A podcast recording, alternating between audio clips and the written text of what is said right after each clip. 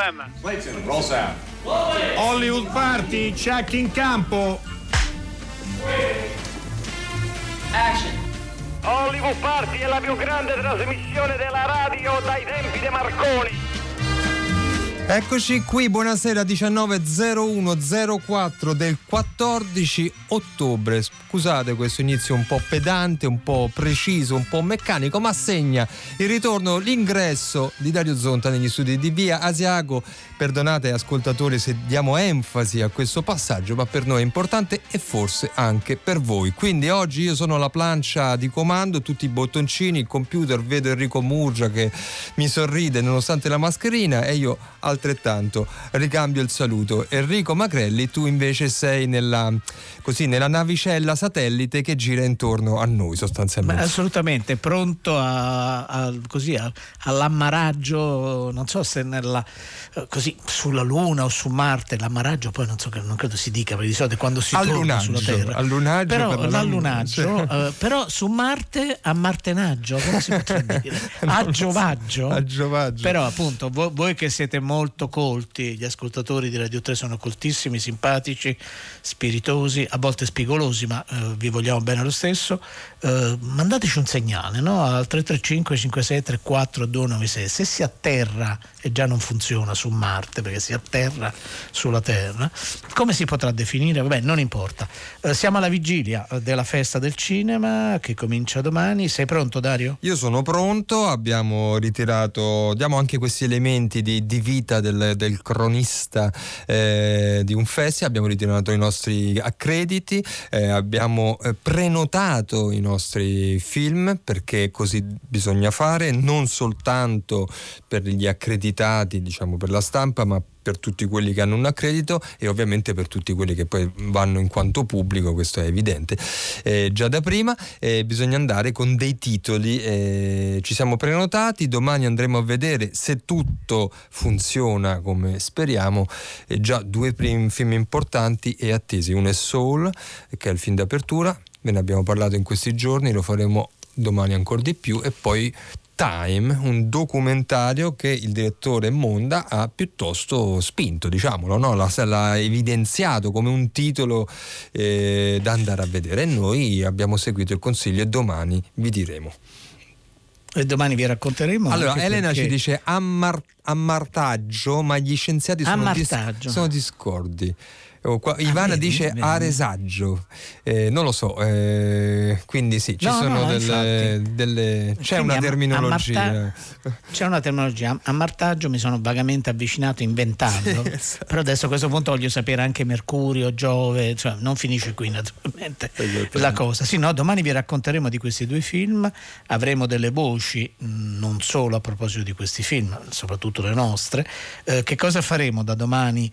Ma cominciamo già oggi poi ve lo scoprirete fra pochi secondi, fra mm. pochissimi minuti, eh, cercheremo di mh, mm, farvi arrivare segnali eh, sonori e vocali di quello che vedremo, quindi naturalmente c'è una forte presenza di cinema italiano, così come è stato a Venezia, ma la contingenza generale sapete bene qual è, dobbiamo spiegarvelo, eh, però vi parleremo appunto, l'ha appena detto Dario, anche di questo film sul quale sono uscite delle recensioni americane molto interessanti, è un film che poi finirà fra, qualche, fra pochissimi giorni su una delle piattaforme ed è però un candidato molto forte per la notte del, eh, degli Oscar che poi vedremo da qui a metà del prossimo anno, dovrebbe essere aprile se non ricordo male la data dell'Oscar, come si farà? Perché mentre è arrivata già la notizia, Dario, che sì. gli Oscar europei, quindi sì. gli EFA, eh, che quest'anno eh, si svolgeranno, si alternano un anno a Berlino, un altro in un'altra città, quest'anno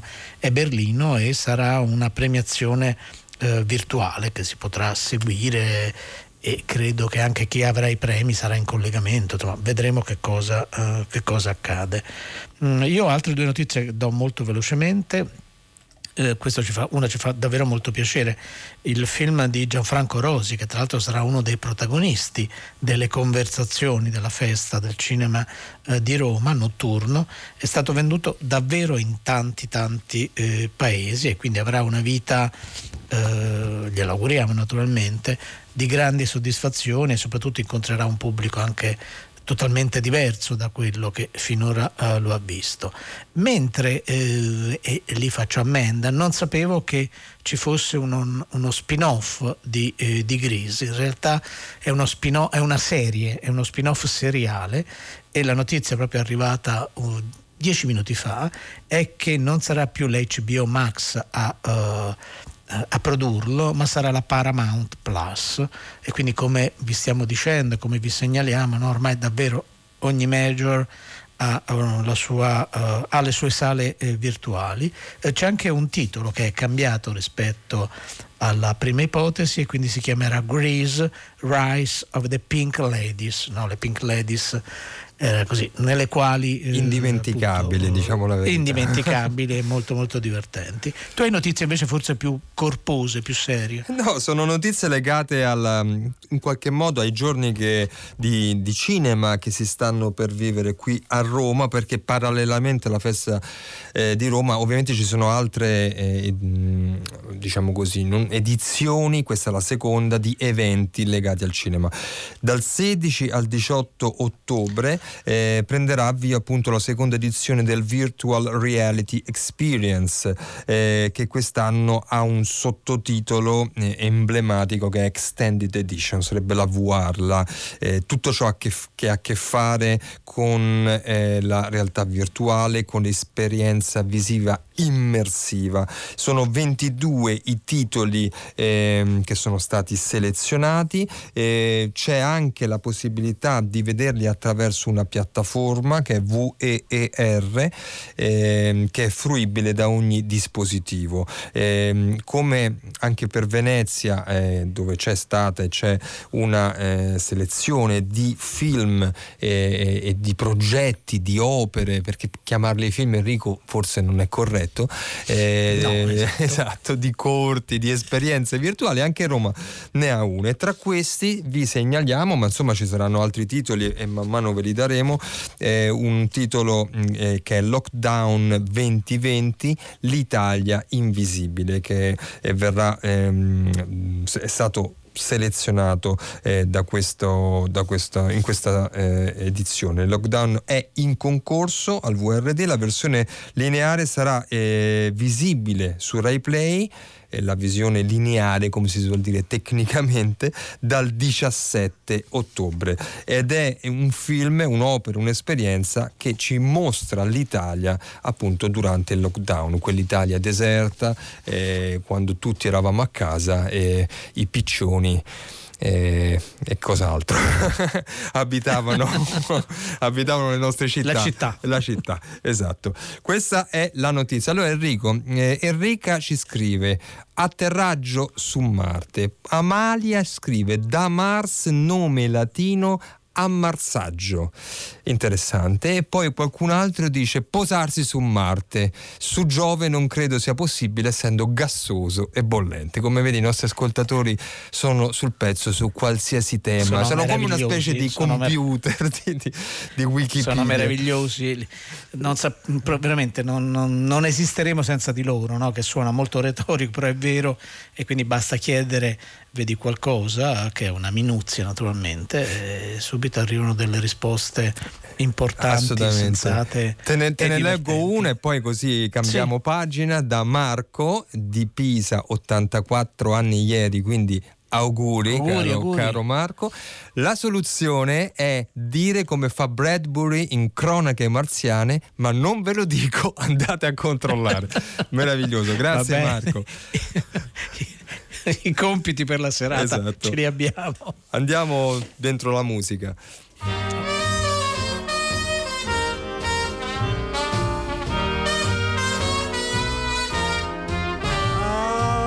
Stars shining bright above you. Night breezes seem to whisper, I love you.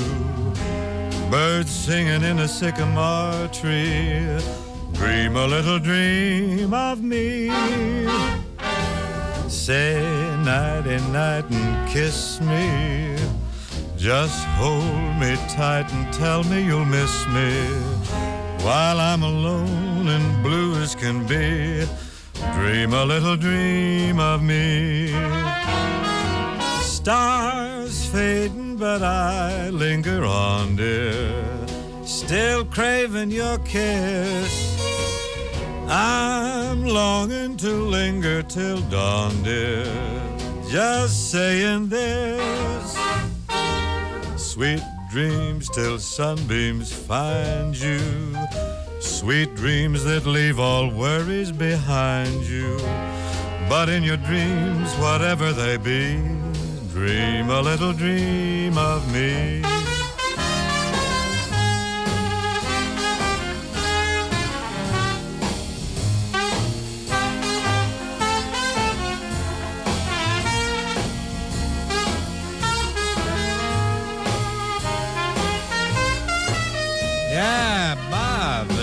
Just dreaming. You is awake.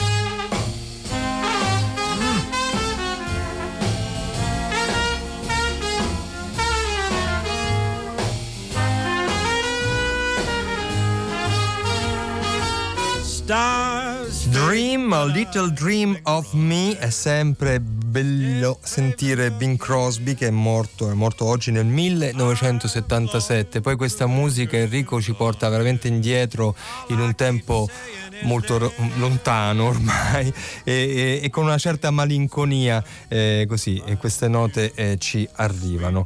Ehm, I nostri ascoltatori continuano a scrivere al 335 56 34 296 eh, ci scrive Claudio che ci fa gli auguri per la festa del cinema di Roma, stavolta dice non ci sarò a credito negato per contingentamento dei posti. Purtroppo Claudio questo è una conseguenza che insomma, può accadere perché appunto le sale sono ridotte eh, nel, nel numero delle entrate. Però noi Marco ve la raccontiamo la festa di Roma e lo iniziamo a fare sin d'ora con un ospite che saluto so- subito che è Leonardo Celi. Buonasera e benvenuto a Hollywood Party. Buonasera, buonasera. Bentornato, Ciao, ciao, ciao, ben bentornato.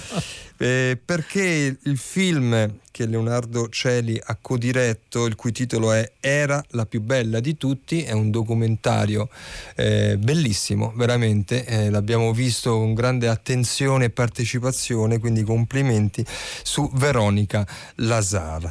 Ehm, quindi Leonardo vorrei chiederti eh, un po' come sì, dall'inizio come è partito questo film no? su Veronica Lazar e, il grado diciamo, di parentela è strettissimo e quindi non deve essere, deve essere bello ma anche non semplice fare un film su una figura così tanto amata. Come è andato? Eh, è andata bene perché diciamo che nostra madre è morta nel 2014 e e ci tenevamo a fare un, un ricordo di lei, a raccontare un po' la sua vita, un po' particolare di quello che ha vissuto, lei che veniva dalla, dalla Romania negli anni 60 e poi è, è, arrivata in Italia negli anni 60 quando c'era il boom del cinema italiano e ha avuto tutta una serie di, di vicende e ci tenevamo a raccontare la sua vita perché penso che tutti quanti vorremmo raccontare nostro padre, nostra madre o le persone care e noi abbiamo avuto la possibilità di farlo proprio perché avevamo del materiale per poterlo raccontare, ecco, diciamo, ed è nato così come un ricordo per ricordare le persone care di un mondo, di un cinema che oggi non esiste più. Mm. Sì, eh, Enrico Magrelli, tra questi materiali, e ti passo subito la parola, ci sono delle lettere molto belle che nel film no, eh, eh, fanno capolino. Sì, che hanno un ruolo non indifferente, no? Leonardo Celi, proprio perché a un certo punto la, uh, diciamo così, lo spirito guida, il Virgilio, la Virgilio anzi del, del, racconto di Era la più bella di tutti noi è tua sorella uh, Alessandra, no? che proprio parla del ritrovamento di queste, eh, di queste lettere. Eh, che vengono lette, mm, ovviamente non tutte le lettere, sono dei momenti molto particolari, c'è anche una lettera molto, molto bella di vostro, di vostro papà, no? il cognome Celi sicuramente ai nostri ascoltatori porta subito alla mente un, uno straordinario uh, attore eh, come Adolfo, Adolfo Celi. Uh, però a un certo punto, uh, Leonardo, avete pensato di non costruire il film solo sull'epistolario, no? perché il, il film lo accennava prima Dario, ha molti materiali, ha molti elementi, eh, ha molti elementi eh, diversi. Quindi è un film complesso, eh, è oggettivamente complesso, più complesso di quanto volevate o meno complesso di quanto speravate di fare? Ma forse è più complesso di quello che pensavamo, diciamo, perché mm. è chiaro che quando si entra dentro faccende intime e personali dei propri genitori ci si mette sempre in mezzo, insomma, e Alessandra, che è lei che ha guidato questo documentario, praticamente ha voluto entrare dentro e anche confrontarsi con questo rapporto difficile con una madre complessa, appunto, e quindi è, è sempre, sempre, si va sempre su un sentiero quando si, si trattano questioni che riguardano i propri familiari, si va sempre in un discorso molto intimo e molto profondo e diventa anche un viaggio interiore, diciamo, nel ricordare per gli altri chiaramente tutto quanto quello che uno ha vissuto diciamo, di questa persona e cercare di, di descriverla nel modo giusto è sempre molto difficile perché non si sa mai in che binario andare, diciamo, se su un più personale o più professionale su una, su una figura e quindi ci si trova sempre un po' spiazzati, però poi alla fine le soddisfazioni sono sempre molto grandi, credo. Spero anche per il pubblico, diciamo. Questo lo, per, per, per, noi, in quanto primo pubblico con il quale state parlando, eh, è così. Insomma, è un, è un film di grande impatto anche emotivo. E io direi di ascoltare, condividere insieme un passaggio eh, del film e vediamo se riusciamo ad andare in questa tensione emotiva cominciato questo, questo amore, io sono rimasta così colpita e subito è nato un rapporto perché lui desiderava molto avere dei figli.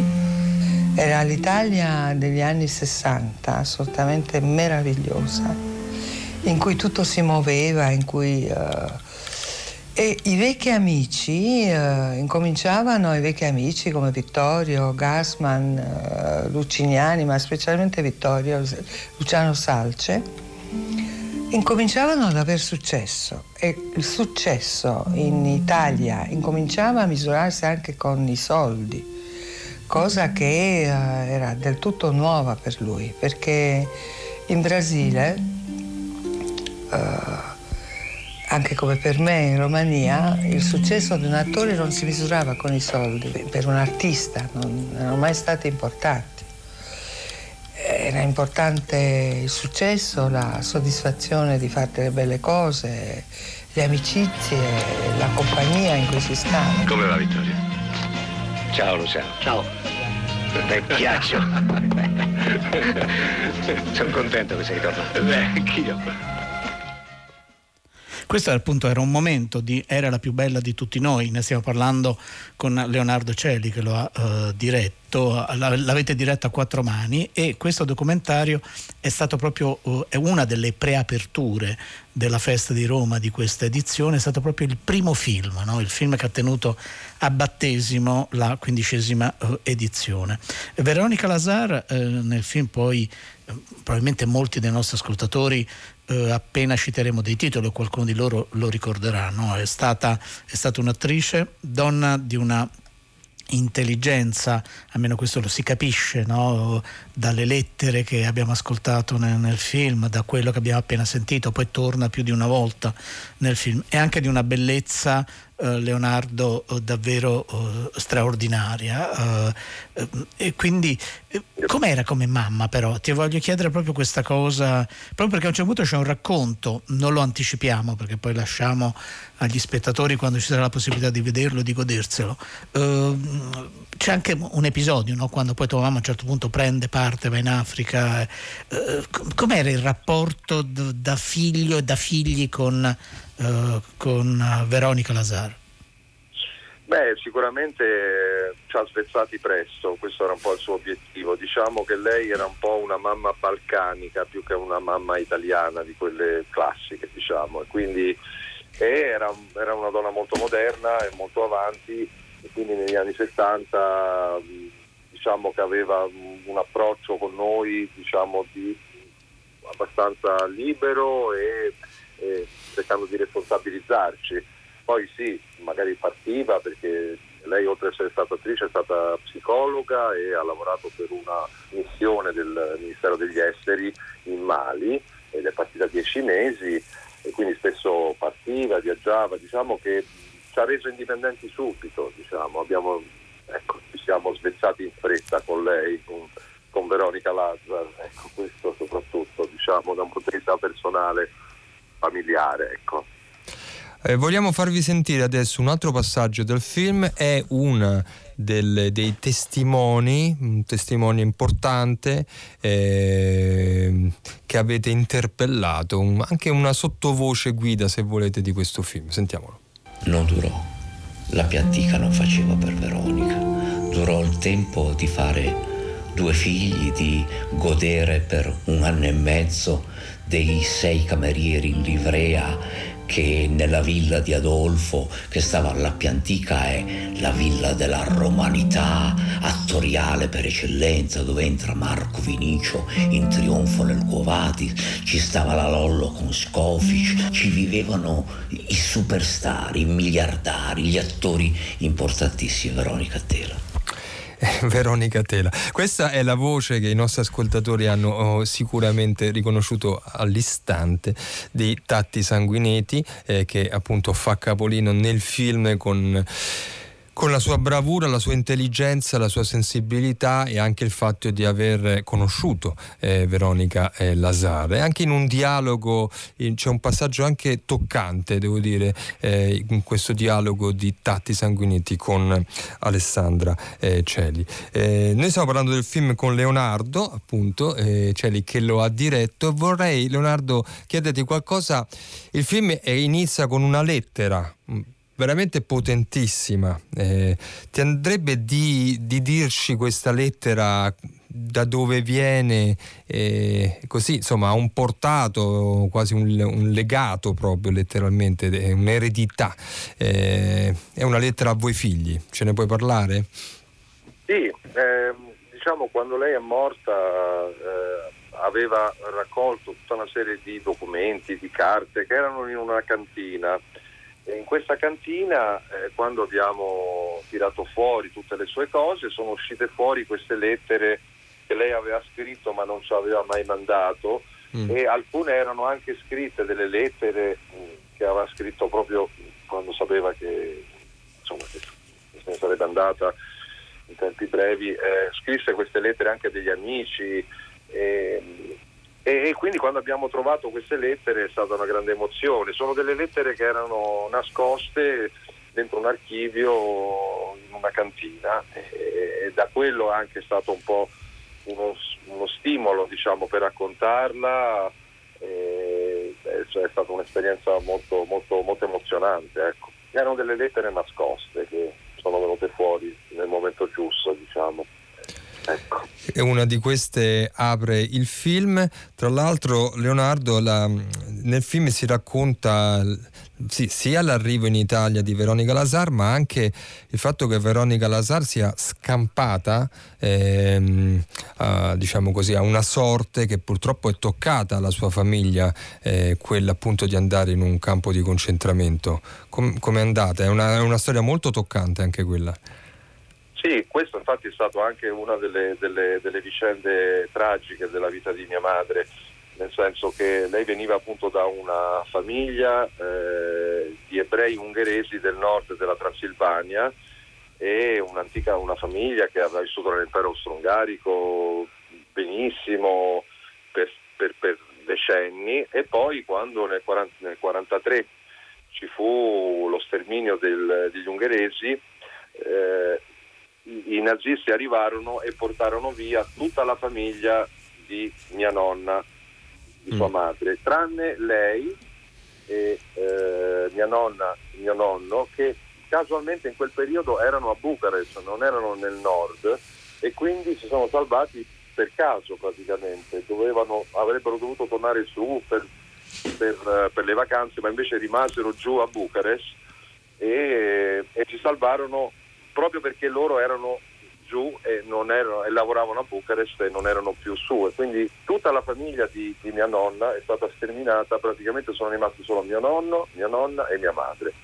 E questa è stata un'esperienza che ovviamente ha segnato molto perché poi anche nel dopoguerra chiaramente insomma, gli ebrei in Romania all'inizio del comunismo non, non è che non, uh, non, erano ben visti ovviamente. E, e loro hanno potuto uscire proprio in quanto erano ebrei negli anni 60 eh, la, la possi- si poteva uscire dai, da, dai paesi comunisti firmando un foglio lasciando tutte le cose che uno aveva tranne un vestito e una valigia e bisognava lasciare le case, tutte le proprietà e si andava in un campo profughi. In quel periodo il campo profughi dei rifugiati ebraici dai paesi dell'est era Roma ed è per questo motivo che Veronica arrivò in Italia nel 64.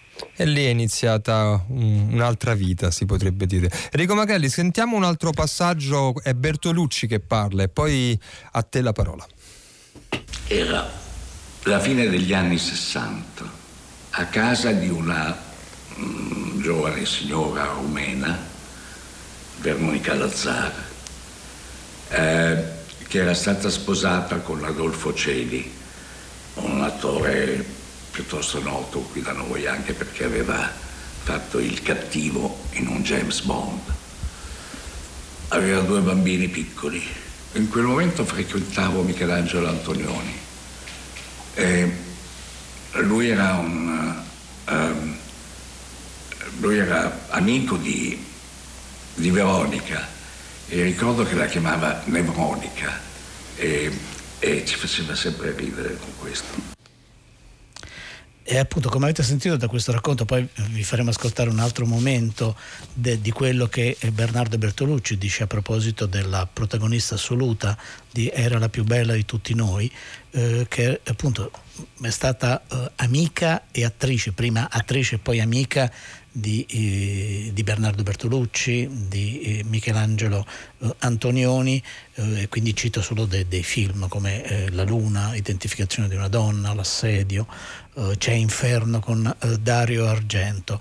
Leonardo Celi, L'impressione, è soltanto una mia impressione, probabilmente del tutto infondata, tu naturalmente mi puoi dire guarda che ti sbagli completamente, è che il rapporto fra il cinema e, e, e tua madre era un rapporto eh, molto eh, affrontato con grande leggerezza, questa è la sensazione che ho avuto, che non significa non con serietà, no?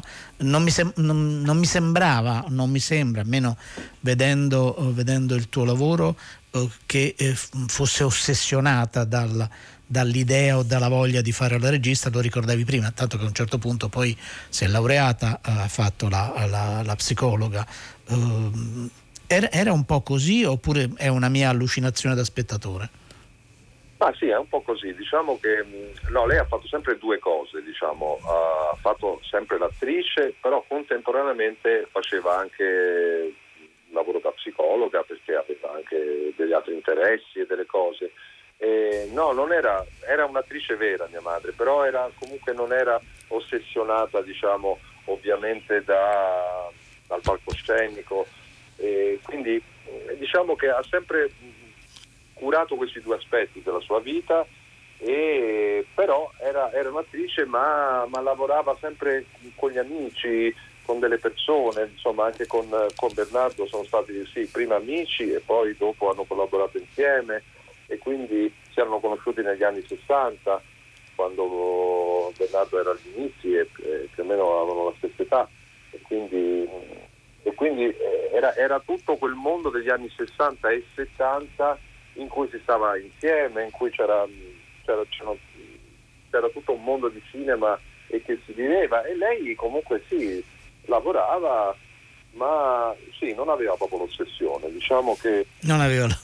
aveva, aveva, molti interessi culturali perché era una persona molto colta e, e quindi non si fermava mai diciamo che quando non lavorava portava avanti i suoi progetti e faceva anche molte iniziative che ha fatto anche dopo, portando il cinema italiano in Romania, dopo la rivoluzione rumena e, e portando anche il cinema europeo in Italia in varie iniziative che, che faceva lei con la sua associazione culturale Itaro Arte. Beh, si può dire che Veronica Larzar era più grande del cinema, questo se, eh, così studiando e osservando la sua vita come ce l'avete raccontata.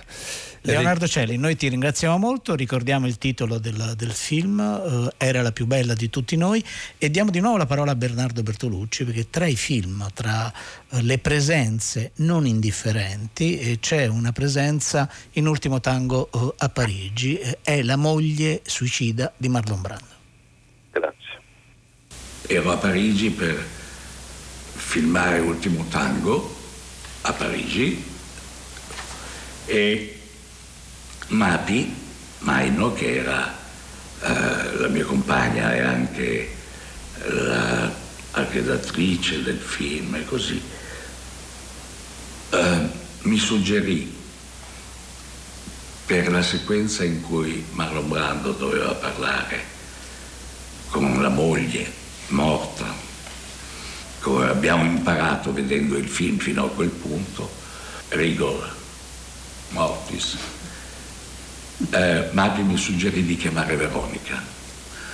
Mi piacque molto l'idea, la, la, la, la mettemmo subito su, su un aereo, arrivò a Parigi, arrivò sul set e Marlon Brando la vide per la prima volta già stecchita in mezzo ai fiori e stecchita e bellissima.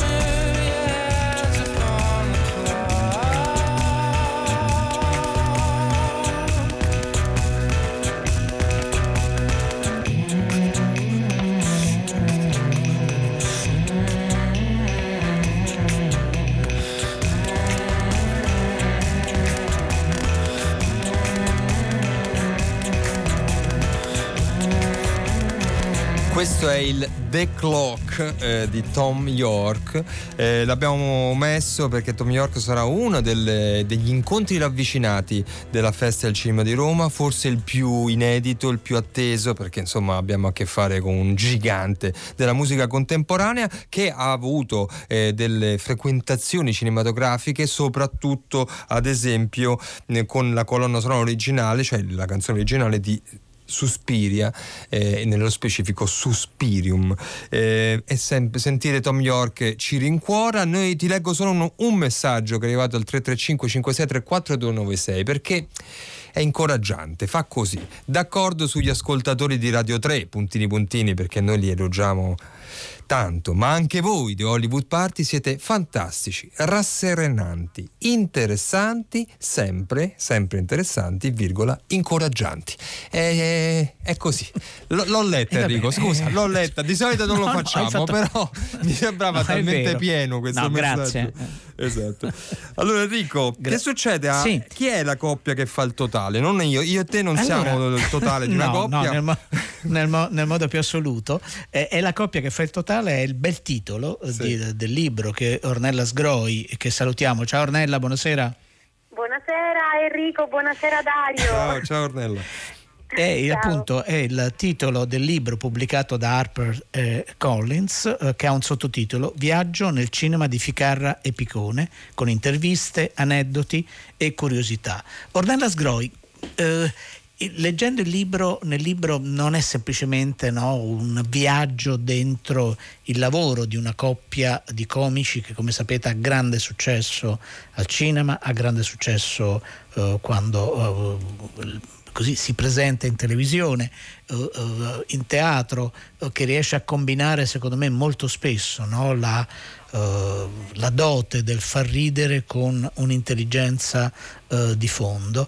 E, e tu hai costruito il libro in modo molto particolare. Vuoi raccontarlo ai nostri ascoltatori? Proprio perché si trovano anche poi, delle, al di là delle interviste che possono no, arricchire un, un percorso. Però a te la parola, come lo hai fabbricato questo libro? Allora, questo, questo libro l'ho, mh, l'ho fabbricato scrivendolo, nel senso che eh, mi era capitato per motivi di lavoro di rivedere consecutivamente i film di Ficarra e Picone e mh, mi ero accorta che poteva esserci una lettura trasversale eh, del loro cinema e anche un po' della loro comicità. E quindi l'idea eh, di questo libro era proprio quello di attraversare trasversalmente l'arte, il talento, il cuore di questi due ragazzi che sono partiti dalla Sicilia eh, tanti anni fa e cinematograficamente nel 2002 eh, per poi approdare anche in un certo senso ad una maturità artistica, cinematografica che li ha spinti a portarsi sempre un po' più avanti, no? a sperimentarsi, a rinnovarsi, a inseguire sempre una curiosità nuova. Ed è un po' con questo approccio che anche io ho provato a, mm, raccontarli, confrontandomi con loro, perché ci tenevo moltissimo che ci fosse la loro voce dentro a questo libro. Quindi è un po' una conversazione, un dialogo con loro e anche con chi eh, il loro cinema lo ha fatto al loro fianco, accompagnandoli con le sceneggiature, i costumi, le scenografie, le colonne sonore, eh, eccetera. Ecco, un po' tutto il loro mondo. Tutto il loro mondo. Allora, Ornella Sgroi, non, non l'ho detto prima, lo dico ora, è una, è una giornalista, scrive per il Corriere della Sera, è un critico, eh, è una critica cinematografica, diciamo così, no? Che uno può essere, dice così, sembra che uno sia una recensione, in realtà è una persona vera e propria. Ascoltiamo subito un, un, eh, un frammento di un loro film molto recente che è Il primo Natale, poi cerchiamo di capire eh, quello che ti sembra di poter condividere con i nostri ascoltatori proprio sulla loro forza, eh, sulla loro intelligenza comica. Ecco, eh, chiamiamola così, ma ora ascoltiamo la clip. Vengono da Nazareth, sono su un asino, lui si chiama Giuseppe e la moglie è incinta. Che fra l'altro però il figlio non è di lui. Esatto. In che senso? Nel senso che il padre vero del bambino è il padre di tutti noi. Ma che state dicendo? Eh, e questo è niente, marescià. Il padre e il figlio sono la stessa cosa. Tant'è che se tu dici papà, si girano tutte e tre. Tutte e due. E lo Spirito Santo non lo conta. Allora, tutto inizia quando arriva l'arcangelo Gabriele. Cioè lui arriva da Maria e gli fa l'annunciazione. Maria, Maria, tu partorirai il figlio di Dio. E il figlio di Dio si chiama Gesù. Gesù. Gesù. Gesù. Gesù. Gesù, manco ma Gesù, manco catechismo rico io. Gesù, voglio dire, Gesù. Allora, questa è una clip tratta dall'ultimo film di Ficarra e Picone che è Il primo Natale, un film che è uscito a Natale appunto e che è stato tra l'altro un film campione di incassi, ha avuto veramente un, un, dei numeri pazzeschi che oggi vabbè eh, ce li sogniamo eh, ai noi eh, in un contesto tra l'altro in un competitive come si dice tecnicamente piuttosto potente che era quello del Natale scorso. Allora stiamo parlando con Ornella Sgrò eroi del libro da lei scritto su Figaro e Picone, il cui titolo è è la coppia che fa il totale. Enrico Magrelli eh, lanciava un tema che ha a che fare con l'intelligenza comica del duo e io mi, eh, te la restituisco questa domanda chiedendoti anche come fa nella bella prefazione succinta ma bella di Roberta Andò se questa intelligenza comica ha a che fare anche con la loro cosiddetta vena moralistica. Allora, ehm, intanto mh, mm, io ero presente sul set in Marocco mentre giravano proprio la scena di cui voi avete mandato la clip. Beata te. E, è stata un'esperienza meravigliosa. Loro mi hanno dato la possibilità di seguirli tanto sul set dell'ora legale quanto sul set del primo Natale ed è stata una chiave importante anche per capire creativamente come loro eh, muovono questa intelligenza comica di cui voi giustamente parlate. Ehm, è un'intelligenza che eh, forse ha una chiave moralistica, come dice Roberto, andò nella prefazione che è un dono meraviglioso per noi, eh, ma che in realtà ehm, muove da un essere partecipe di quell'esigenza di morale eh, che cercano di eh, soddisfare, cioè loro non si mettono mai in cattedra eh, raccontando un mondo rispetto al quale loro sono esterni, loro sono partecipi, protagonisti e spesso sono i, eh, il motore di quel mondo rispetto al quale, di quelle dinamiche rispetto alle quali sentono un'esigenza di riflessione, di analisi ed eventualmente anche di superamento, no? in cerca di una morale, di una risoluzione di problemi che poi hanno spesso a che fare con la nostra attualità quotidiana, soprattutto negli ultimi, negli ultimi film. E questa intelligenza comica loro la riescono anche a costruire scenicamente con la messa in scena, perché proprio la comicità è la loro chiave, la loro lente attraverso la quale guardare il mondo, riflettere su anche temi importanti ehm, ed è poi anche una chiave stilistica, registica, perché loro proprio concepiscono la costruzione della scena e quindi anche l'inquadratura proprio attraverso la chiave della comicità che per loro è predominante, fondamentale e imprescindibile. Ornella Sgroi, posso chiederti una cosa, perché si scoprono molte cose no? leggendo eh, eh, questo libro, questo tuo libro. Eh, una cosa che mi ha incuriosito e anche divertito sì. è la presenza nei loro film della figura del prete. sì è vero, questa è stata una di quelle eh, coincidenze in qualche modo no? che si osservano appunto vedendo i loro lavori eh, anche a stretto, a stretto, giro. E la cosa bellissima è che questi, eh, questi preti eh, nascono come piccolissimi camei e hanno un'evoluzione incredibile nel loro arco eh, narrativo cinematografico fino a diventare protagonisti imprescindibili. In Andiamo a quel paese eh, per toccare un tema delicatissimo come quello del celibato dei preti, con, con Mariano Rizzillo che è un mostro sacro anche del nostro teatro, del teatro italiano che si cimenta con questo personaggio, per arrivare poi all'ultimo Natale dove addirittura è Valentino ad incarnare la, il ruolo del prete, peraltro mettendo in discussione anche il tema della religione fine a se stessa, per cui lui a un certo punto nel film arriva a dire va bene pregare, però rimbocchiamoci le maniche e diamoci anche da fare.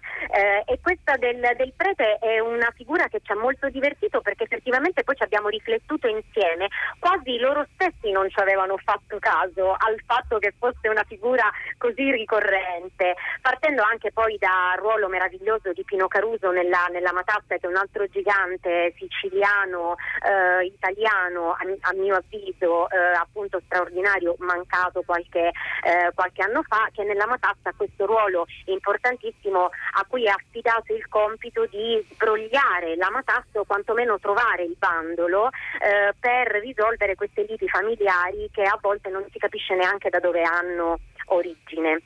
Ornella, sentiamo ancora una, una clip da un loro film. Ah, ah, vabbè. Ma come ti viene in mente sta cosa di forestale? Salvo, scusa, ma io me l'ero dimenticato che tu eri forestale. Ah, manco io me lo ricordavo, però io quando non mi ricordo le cose mi faccio i fatti miei. No, che mi sono diventati i piedi 54. Eh. Oh, oh, oh padre Raffaele. No, che no, piacere. Grazie. Picchio tutti i giorni i piedi. Volevo raccontarvi una storiella. C'era una volta in Sicilia un paesino dove tutte quante vivevano serene, felici, tranquilli. E in mezzo alla piazza c'era una chiesa. E questa chiesa era gestita da un uomo di Dio, un, un prete, un parrino. E questo prete, questo parrino, aveva un bed and breakfast. Eh, perché le pecorelle di Dio un tetto dove rifugiarsi, una stanza, lo devono trovare, no? E che fai? Pecorelle di Dio le facciamo dormire mezzo lasciata? Ci mancherebbe altro. Eh. Ed è proprio per questo motivo il bravo Parrino ha fatto il bed and breakfast. E certo, infatti lei c'ha un bed and breakfast bellissimo.